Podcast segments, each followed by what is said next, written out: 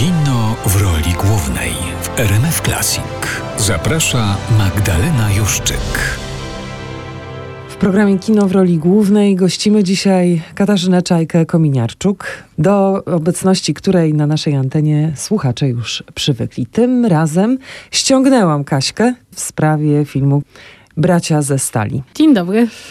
W dwójce raźniej, Kasiu, rozmawiać o mięsie, sile, męskiej potędze i czymś delikatnym, nienazwanym. Czy to jest tak, że mięso dla ciebie również jest to główny przekaz o bohaterach z nadludzką siłą i brakiem piątej klepki w głowie, bo ten cały wrestling zakrawa na jakieś zidiocenie, czyż nie? Ja patrzę na wrestling jako na bardzo specyficzną formę pomiędzy sportem a kulturą. Czymś, co jest bardzo mocno zakorzenione nie tylko w sumie w kulturze amerykańskiej, bo także w Ameryce Południowej i Środkowej są pewne odmiany zapasów podobnych do wrestlingu. To jest jeden wielki spektakl i wydaje mi się, że my jako Europejczycy kompletnie nie rozumiemy zasad tego spektaklu, ale y, zasady są dosyć jasno ustalone. Wiadomo, że ktoś musi być dobry, ktoś musi być zły, ktoś musi komuś rzucić wyzwanie współuczestnictwo w tym spektaklu jest rzeczywiście czymś bardzo ciekawym, jest takim fenomenem kulturowym. Natomiast jeśli chodzi o to mięso, o tą muskulaturę, którą nam się tutaj prezentuje, to wydaje mi się, że ona stanowi fantastyczny taki wizualny kontrapunkt do wszystkiego, co dzieje się w głowach i sercach bohaterów. Jest kostiumem trochę też. Jest trochę kostiumem, mhm. a trochę też przypomina nam, i to jest coś, co wydaje mi się bardzo mocno ten film podkreśla, że bardzo często, kiedy patrzymy na kogoś, kto no właśnie ma taką tężyznę fizyczną, to zapominamy, że no nie ma takiej ilości mięśni, które by były w stanie ochronić nas przed bólem psychicznym i że czasem można być mięśniakiem, być jednocześnie bardzo delikatnym człowiekiem. Obsada tego filmu jest chyba takim magnesem, jest y, czymś, co przyciąga. Zaczniemy od kogoś, kto no nie do końca jest takim, myślę, bohaterem naszej twojej i mojej wyobraźni. Tak mniemam o Zaku Efronie. A nie, to źle mnie masz, źle Bo mnie ja jestem w trakcie metamorfozy, zmieniam zdanie na jego nie, temat. Nie, ja już dawno zmieniłam zdanie na temat Zaka Efrona. Wydaje mi się, że Paperboy to był taki film, który on zagrał tuż po High School Musical. Mhm. Był takim pierwszym sygnałem, że mamy tutaj do czynienia z aktorem, który ma swoje umiejętności i swoje ambicje.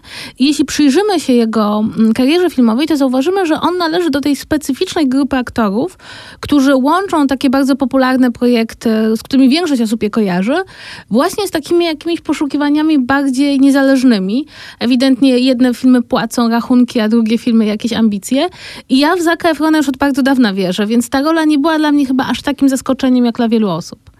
Był jeszcze Bandiego grał? Tak, w bardzo dobrym filmie o Tedzie Bandim. Rzeczywiście tam tą swoją taką słodką twarz i anielski urok fantastycznie wykorzystał, żeby no właśnie pokazać to, co czyniło Teda Bandy tak niebezpiecznym to wtedy pojawił się w mojej soczewce, ale teraz nie ukrywam, że zaskarbił e, mój szacunek, sympatię, to jasne.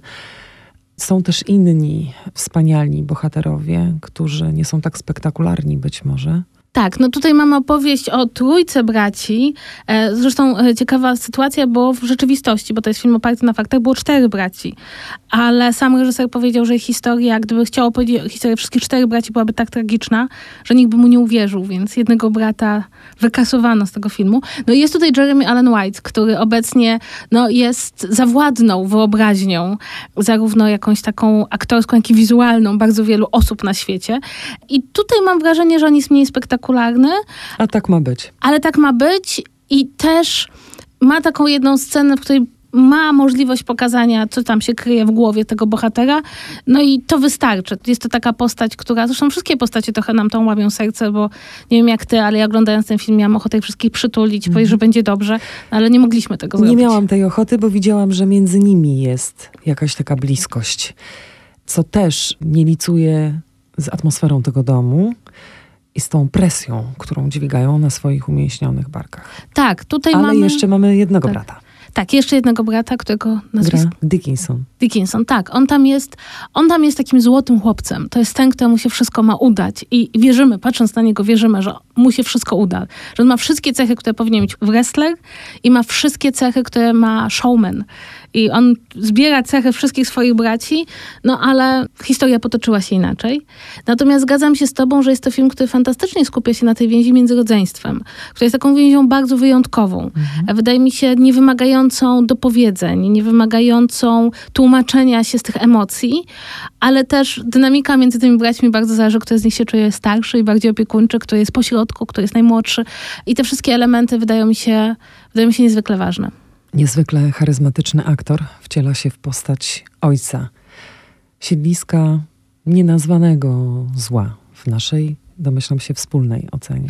Ja nie wiem, czy to zło jest nienazwane. Wydaje mi się, że to zło jest bardzo dobrze przez nas rozpoznane. I ta presja, którą on kładzie na swoich synów i prawdopodobnie której sam był poddany.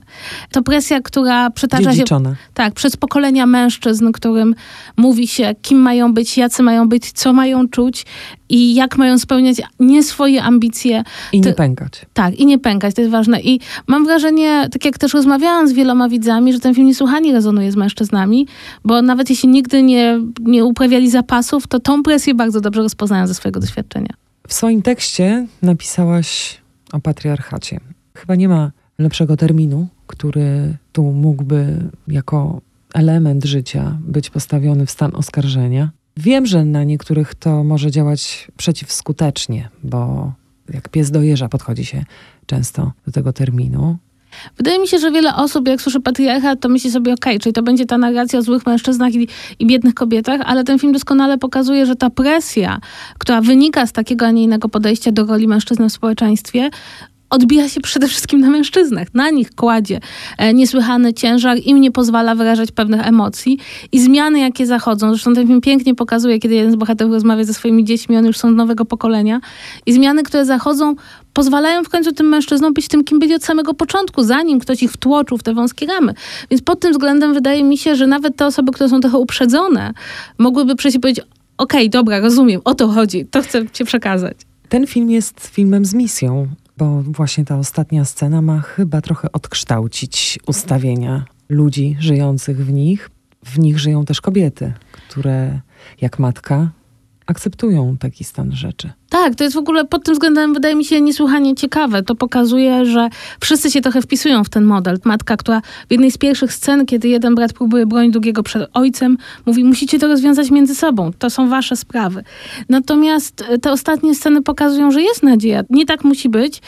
Tylko, że no pytanie jeszcze, jaki jest koszt dojścia do tej refleksji. Tutaj ten koszt jest bardzo wysoki. No i ja przyznam szczerze, ja mam rodzeństwo, mam dwóch braci. No i pod koniec, no to po prostu łzy mi ciekły strasznie. No właśnie między innymi dlatego, że ja z kolei się bardzo utożsamiałam z tą narracją o rodzeństwie. O tej więzi, która jest z rodzeństwem i o tym, jak bardzo często w życiu człowiek jest czymś bratem i siostrą, jak się przez to potrafi czasem określić w życiu, niezależnie od wszystkich innych reakcji. Ja trochę upatruję kiczu w tym akcencie y, niosącym otulenie czy ukojenie w tych mękach patriarchatu.